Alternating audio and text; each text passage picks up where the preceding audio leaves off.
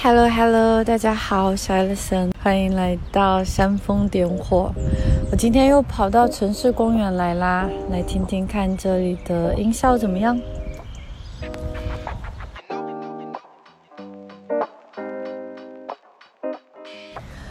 我们这一期播客的主题是一个我相信在生活的各个阶段我们都会去考虑到的一个问题。嗯，它非常的现实啊。关于买房子，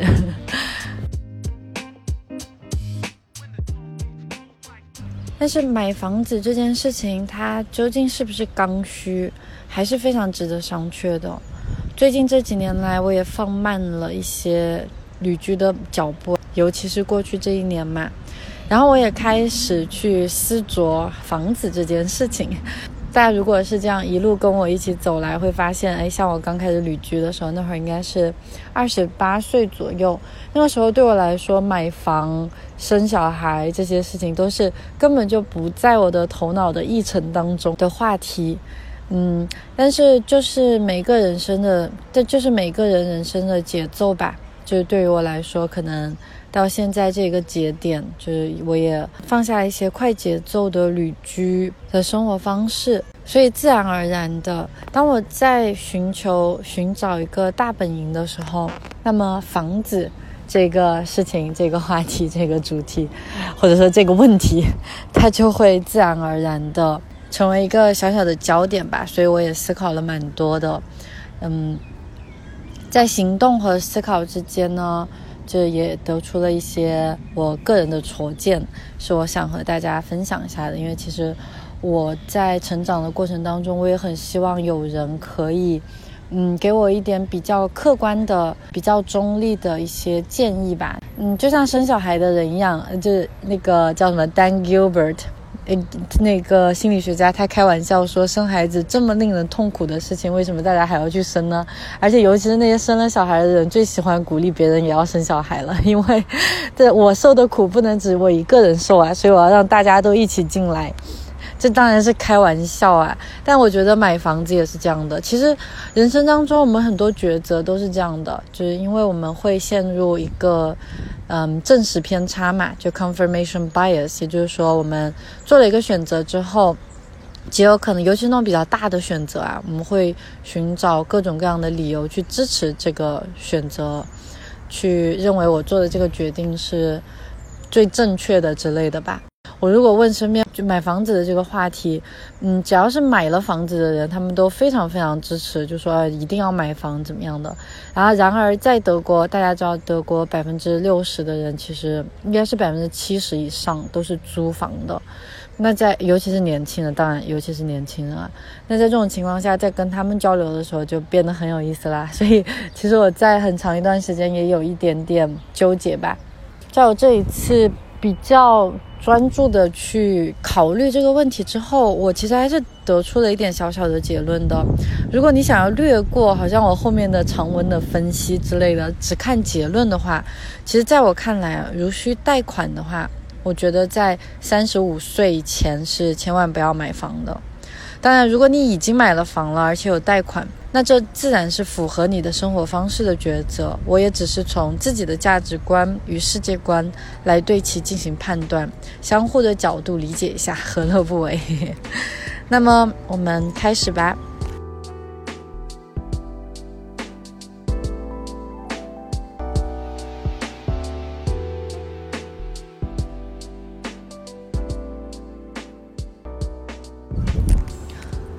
关于家或是住所这个话题，我其实，在之前无偿放下安全才是真的安全那一期，有跟大家聊到过一个想法，就是无论这个家它的业主是谁，或者我们住在这里的人究竟是谁，拥有都是一种错觉嘛，它是一种幻象。其实，而尤其是当我开始看房子的时候。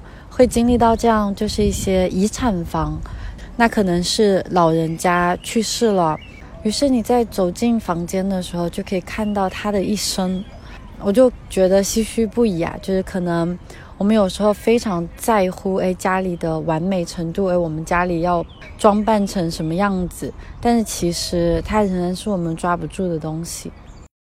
也是大概在去年年初的时候，因为家里养了猫，我也放慢了数字游民生活的节奏，开始去幻想或者去打造，就是有心去打造一个大本营，并非完全放下旅居的生活状态，但是会更希望拥有一个。可以回归的一种大本营，就是物理空间上的一个可以回归的大本营的状态吧。于是，我也认真的考虑买房这件事情。这件曾被二十几岁的我不屑一顾，而且长久抛之脑后的一个可以被称之为大烦恼的累赘。毕竟，租房我是经验十足了，买房倒是从没想过。应该是蜡笔小新给我留下的深刻教育。那随着房子而来的三十年贷款，倒是与我所认可的价值观不符。我就是不想要头上有着债务去生活。因此，在很长一段时间，在我看来，买房就是一场社会化的骗局，是全世界政府与银行一手打造的最为成功的商品。当然，这对于那些含着金汤匙出生的人群并不适用。如果家里或是自身很有钱，那么房产确实可以作为是投资品。不过，即便如此，恐怕在很长时间也无暇享受。毕竟，没有一个人可以同时出现在曼哈顿东上城区与太平洋四家小岛，也没有一个人不会被他身边的环境所逆反，或者说是习以为常吧，不至于到逆反。可是，对于普通人来说，房子的两个属性。要么自住，要么投资，还是值得我们深究的。说到底，这还是大多数人这一生最大金额的买卖。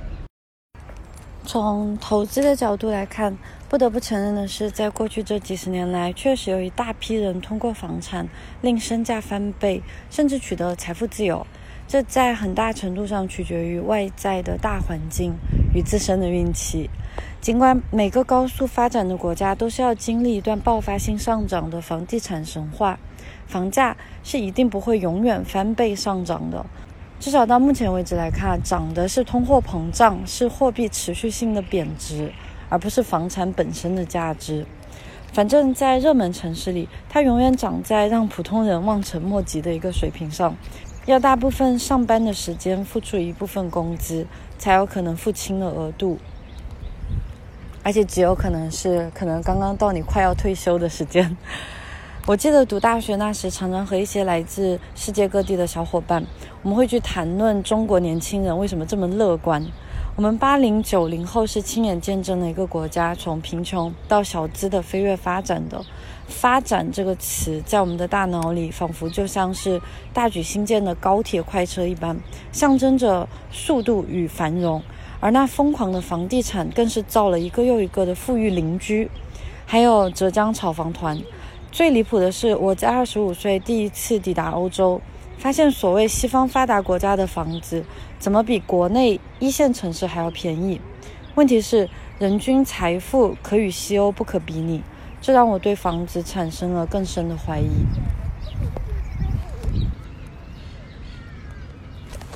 如果稍稍去了解一下各个经济强盛国家的房地产史，对我们的借鉴意义还是很大的。例如，上世纪九十年代日本房地产泡沫以前的房价，也可以买下美国的曼哈顿小岛。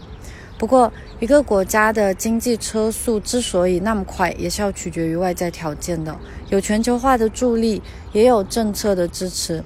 从一开始的奔小康到炒作与投机，直到资源过剩，甚至是反全球化的保护主义盛行，中国也必然被卷入一场频繁暴雷的游戏中去。从近几年的烂尾楼断供到三四线城市房价崩盘。经济通缩和通货膨胀感觉在同时间进行，不知道会不会戳穿延续了几十年的房产财富神话。再来，土地资源虽然是有限的，但是其价值仍然取决于最基础的经济原理——供求关系。就和房价一样，人口数量也并不会永远无止境的疯涨。从工业革命现代化以来，人类迎来了几何式翻倍增长的人口，从一九零零年的十五亿左右。在一百年间爆发，来到近八十亿，恐怕在下一个世纪停摆在一百亿。联合国预计随后便会迎来平稳的回落。随着经济与产能达到一个高度，全世界范围的出生率其实都会骤降，人口并不会永远增长。硬要说房产有什么指数级别的机会的话，可能在下一个高速发展的国家吧，印度、尼日利亚、巴西。但是高回报一定伴随着高风险，不然为什么那么多有钱人还是迫不及待的去欧美购置房产呢？我们的命运是与大环境紧密相连的。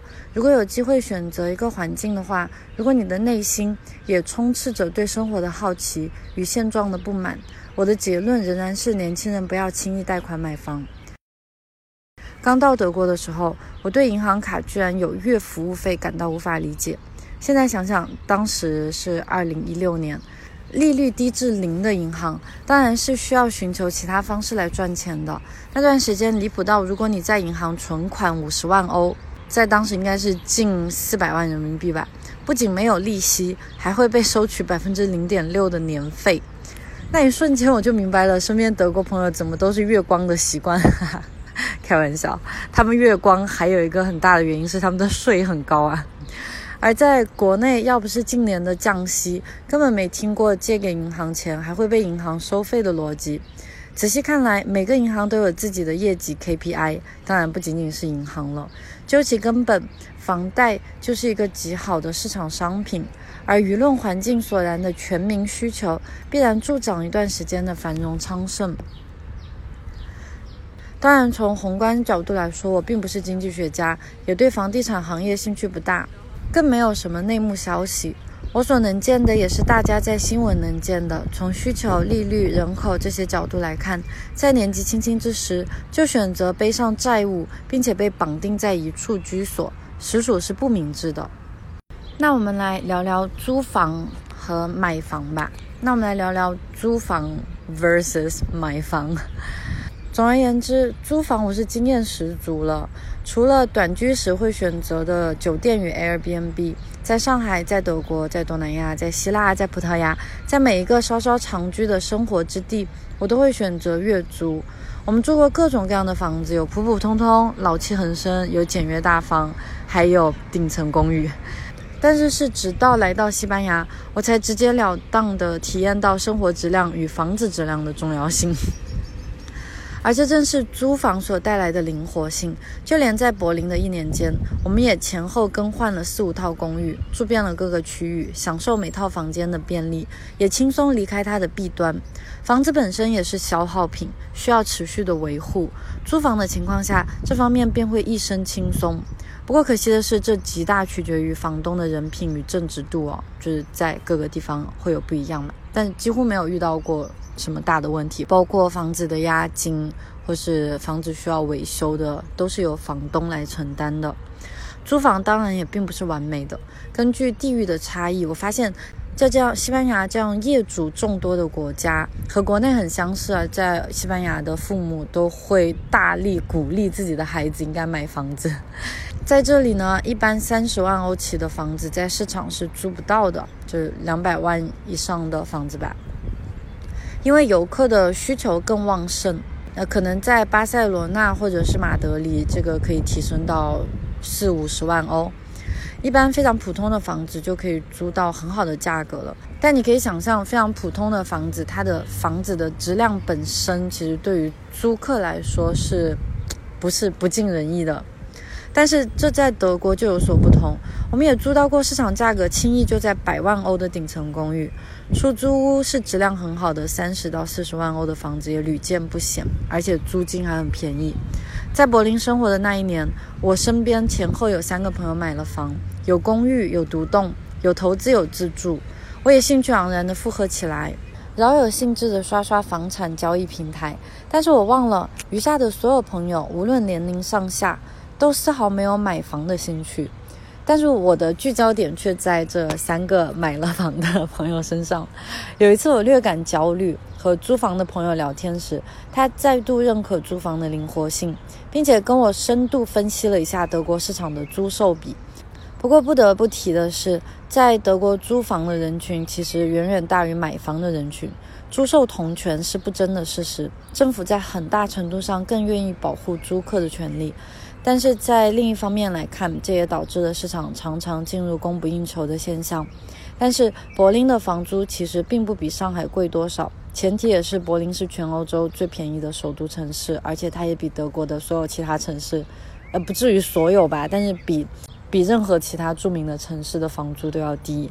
但是想想看，静安区一套账面价值在千万人民币的房子，整租是七千块；而在柏林租一套同等价格的房子，其房产售价在两百万人民币左右。后来我还发现，在旺盛旅游国家西班牙等同房租的房子，售价大概在一百万人民币还要低一些，但是它的租金回报率就很高。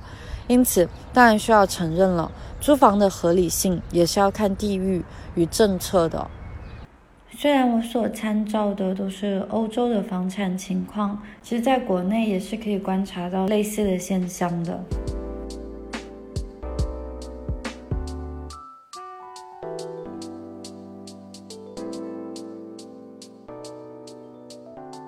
虽然我非常不喜欢成功学《富爸爸穷爸爸》，但是作者之一罗伯特清崎提出过一个很鲜明的对比啊，就是看看我们手中握着的东西究竟是资产 （asset），即可升值、可回报，还是负债 （liability），即相应要承担的义务。我在西班牙月租的第一套 Airbnb 是一个法国小姐姐的投资房，在海滩与城市公园的中央，得天独厚的地理位置。那时候她收我们七十欧一晚，大概五百多块人民币，一个月就是两千一百欧，就要到一万五左右了，是很贵的 的。因为房子本身在一个非常普通的居民楼，呃，尽管它的内部确实由他和他的父亲亲手打理、翻修、改造成了至少看上去是很不错的精品屋。虽然我们确实发现厨房的橱柜来自宜家，而且已经略微变形了，就是它的。可持续性或者它的耐用度是很低的嘛，但是整体来说，房子的可住性与舒适度是不错的。除了那是我多年来第一次听见邻居家的电视声。西班牙的房屋质量确实很一般，留在以后再吐槽吧。除此之外，我还是觉得很舒服的。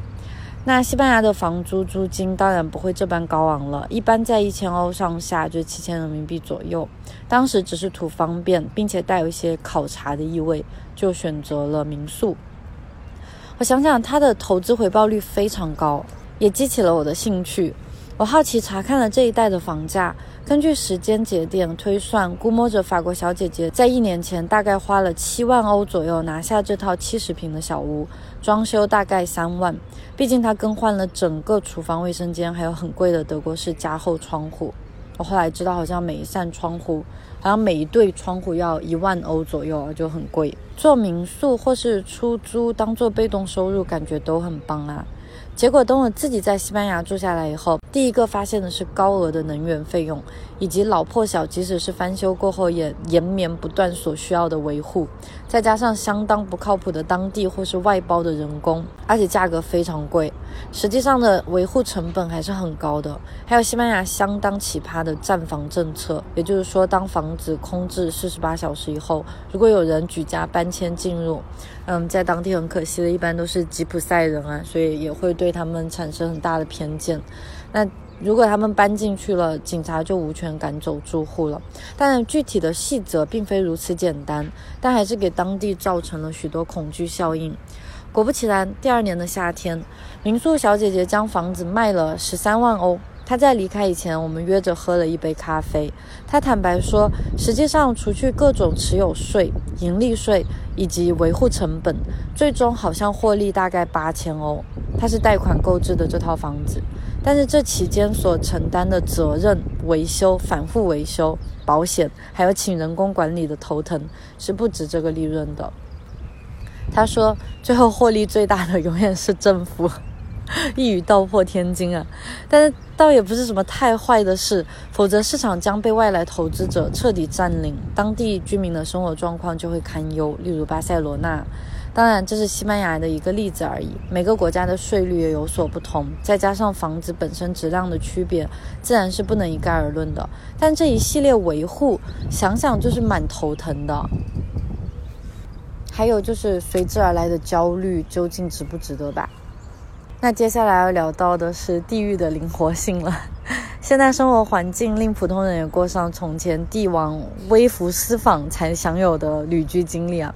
数字游民是第一批公然享受巧用现代性的移动居民。就非要说巧用的话，其实在我看来还是有一点点投机取巧的意思，因为之前也跟大家探讨过嘛，就是数字游民的生活方式确实是非常大依赖余下的公民所带来的服务和基础建设，但是呢，它确实也是存在的一个机会嘛。你看，在大理一租就是一年的小院子，在东南亚随机跳动几个月的民宿或是酒店，再回家乡过个冬天，这些上下浮动的月租大概率是比还房贷要还要低的。而反观贷款也太烦了吧，基本上价格和房租差不多，却不如房租那么灵活，而且我在很多情况下。还遇到身边的朋友在购买了房产以后，他的贷款相当于租房的两倍。总有人反驳，包括我自己脑袋里也蹦出这样的想法。但是，房贷也就是房贷供了二三十年以后，这套房子不就是自己的了吗？开始租房二三十年的话，到头来不是一场空吗？当然，更为重要的是，这还要看这二三十年来究竟是拿来做什么了。我们接下来会聊到。而地域性这个话题本身与我们这一代来说就有了更多的含义。我们好像是第一批可以较大规模依赖现代社会而回归游牧的青年们。六十年代那一批被称为嬉皮士，二十一世纪这里是数字游民。不过倒不是说每个人终归都会成为游民，但是远程工作以及对大城市向往的破碎，会令越来越多的人发现。我们生活的地点将愈发的灵活，而且不必像沙丁鱼一般挤在房价高昂、生活质量却不匹配的忙碌地段。我们真正需要的是什么？至少于我来说，不是满街的购物商店，不是连锁一个模样开几十家的咖啡店，更不是买菜也要和摆拍的游客相邻的网红街。我需要的是唾手可得的大自然，居民之间打招呼，还有救护车可抵达的车程罢了。实话说，刚开始旅居那几年，我的内心一方面非常抵触买房这件事情，另一方面是真心诚意的享受一无所有的轻松，而且看天地之间都是家的豁达感。彼时的全球地缘环境也与今日大不相同，可见我眼里所见的自由仍然是相当受限的。那是当然的，这个世界没有一种生命可以真的不依赖他物而活着，更别说良好的活着了。那时我只想去好多好多地方。想看海看山，风吹芦苇。后来我果然找到了这个梦想之地，继续看山看海，风吹芦苇。我身处上海时是从未考虑过买房的，事实上我连房地产的价格也从来没有关心过，只知道很贵。是要直到欧洲疫情开放后的夏天，我和先生马不停蹄地来到葡萄牙小岛马德拉，在路过市中心的房产中介时，我看到海景房独栋一百平一百来平，也不过在二十万欧左右，也不过在二十五万欧左右，换成人民币是两百多万，还有小院子，和我看不懂究竟是多大的土地面积。不是说好像立刻马上就买得起一样，但是不得不承认，我突然心里就落下了一块石头，想着这个世界上是有我买得起的土地的耶，哈哈，而且还是在这样梦幻般的小岛，房价在可接受范围。就这样，我又不紧不慢起来，慢慢走过，而且草草购置房子。我遇到过最极端的一个情况是，买了房的朋友被邻居烦得精神衰弱。却又苦于不能立刻出手而身陷囹圄，回家都变成了焦躁的烦心事，这样就很崩溃了。如果至少是租房的话，我们就可以很快的逃离现场吧。或者我还听过有这样的例子，就是可能打车啊，半夜打车回家，结果这个司机第二天就会跟踪。那这种情况下，当时的那个女孩子是租的房子，所以她很快就离开了那个住所。在一定程度上还有一点安全性的哈，当然不会那么绝对啦。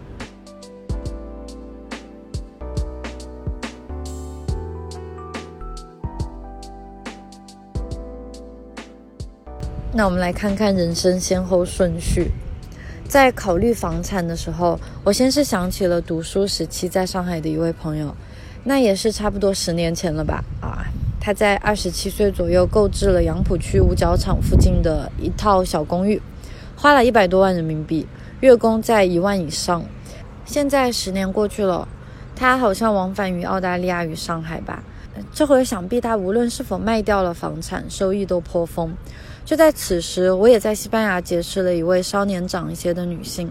她和我聊在西班牙先后置换购买的两套房子的经历，如今希望买一辆大房车，获得更多自由性。她在二十几岁期间结婚生子，现在两个孩子也逐渐长大。不过来到人生的四十多岁有余，也开始渴望周游，渴望自由，感觉一切刚刚开始。而这时，她的手上不多不少，有资产，有房产，有家庭。最后果然也拥有了房车，这叫我不得不反思一下自己的人生抉择。我在二十几岁时懵懂玩乐，近三十岁时干脆什么都不要了，旅居世界，放慢脚步，也开始有意识的去选择一个宜居、适合自己的大本营。这让我想起了《伊索寓言》中蚂蚁与蟋蟀的故事。不仔细看的话，我像极了凛冬期瑟瑟发抖、看似一无所有的蟋蟀。那是个错觉吧？蟋蟀可是我甚至发出过感叹：真是傻呀！怎么自己在上海生活的期间，从来没有动脑筋去思考一下投资房产这件事呢？我当时都在忙些什么啊？忙着探索新知，忙着取得自由，忙着谈恋爱，忙着唱唱跳跳，东奔西跑。这样看还是很值得的嘛！在我心生惋惜的瞬间，我又想起来那个在上海买房的女孩是多么害怕失去自己的工作。以至于择偶的先决条件之一，竟然是经济因素，那是偌大的不安全感。如果我在当时有这么聪明的投资想法，那么我恐怕是没有勇气一而再、再而三的辞职的，裸辞啊！更别说用自己那么有限的脑袋瓜子去做点创业，去做些符合自己价值观的事情，更别提还坚持写作这么不赚钱的事业了。去年居住在风水不太好的 打引号房子那半年里，我还经常胡思乱想：如果真的如长辈奉劝那样，在二十出头就生孩子，其实到四十多岁再去环游世界，有了经济基础，也经历了为人父母，孩子也长大了，不更洒脱吗？这些心情，这些心情当然都只是存在于我们的幻想当中，现实必定是有所不同的。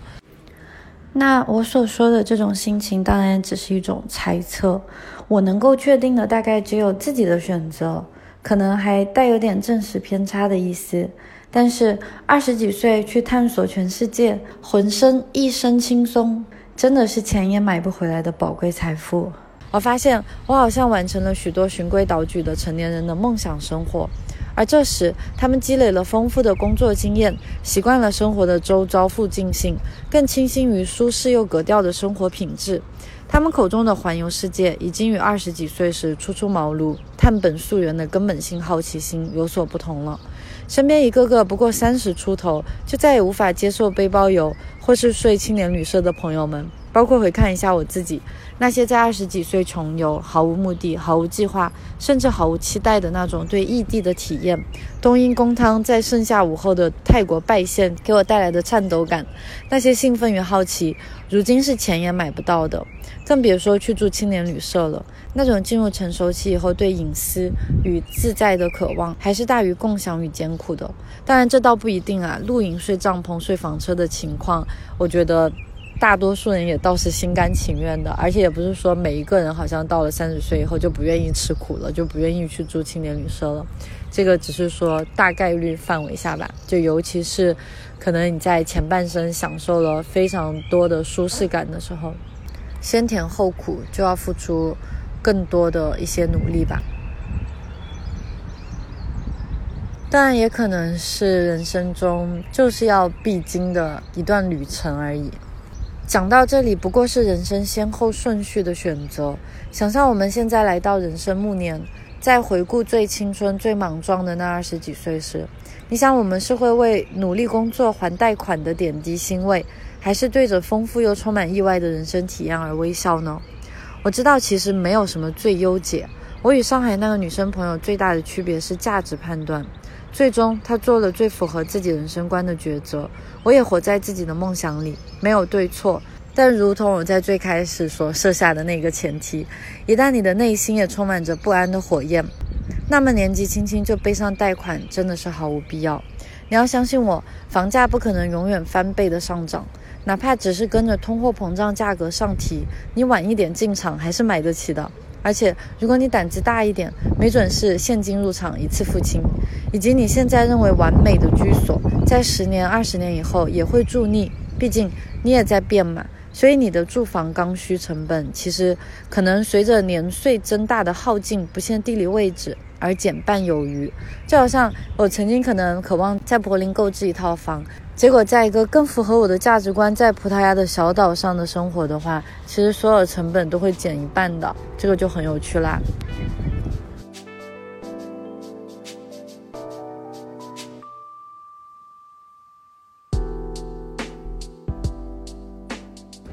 说到最后，我其实真的不是说要去劝年轻人都不要买房。但我觉得现在的年轻人真的动不动就被别人去奉劝啊，一定要提早理财，一定要怎么样啊，这越早越好什么样的？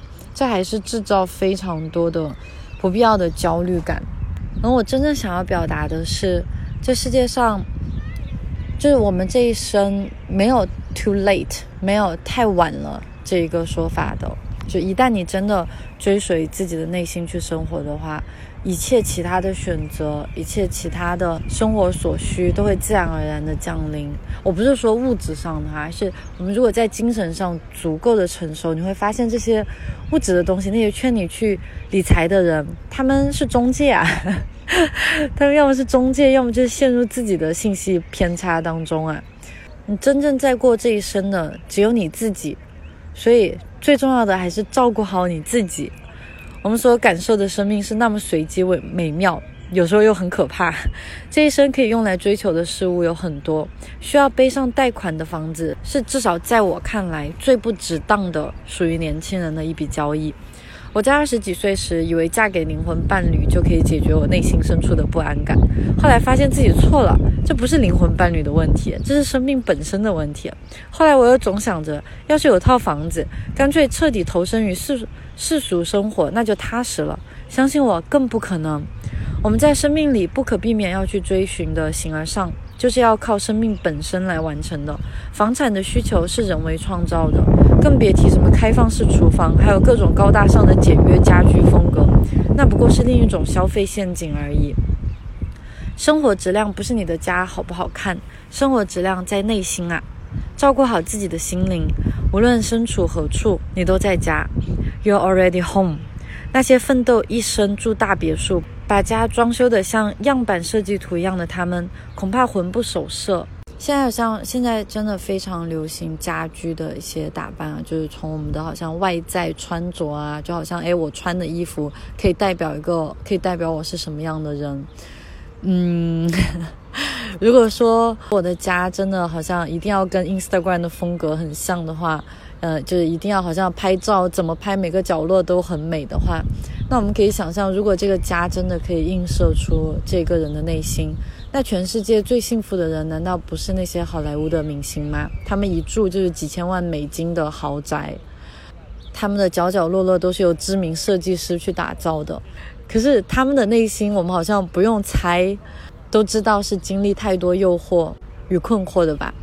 当我们真正回家了，当我们真正愿意去打造自己内心的家以后，然后一切就变得简单起来。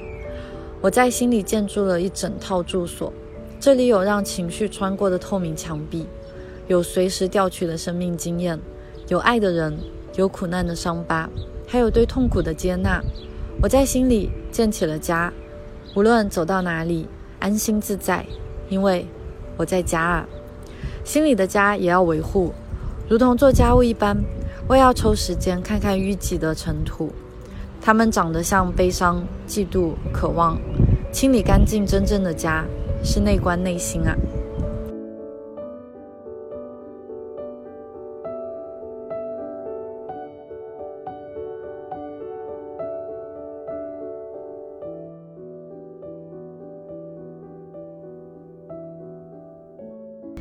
我的穿着，我的外在，还有包括我在哪里买的那套房子，其实都不能够代表我是谁。哎呀，讲讲讲的，其实还是回到了小我。如果能够跳出小我来到无我的话，那可能我内心的这个家都不需要护理了。但是我远远没有达到这个层级，所以我现在还是愿意好好照顾内心的这个小院，这个住所。如果你也给自己的内心搭建一套住所，会是什么样的呢？有什么样的风景呢？装载了什么？又有哪些是留白？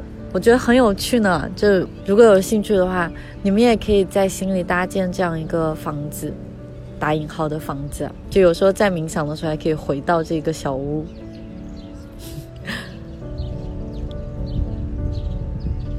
好啦，这个是我对买房这个议题的一些想法，嗯，只是个人的一些想法，不是说真的一定要作为你要不要去买房、要不要贷款的一个建议，嗯，希望可以带来一些安心感吧。因为我觉得真的，我我在做这个抉择的时候，经历了好多不必要的、不必要的一些纠结吧。对，好，那这是我们今天的播客，谢谢你在这里哦。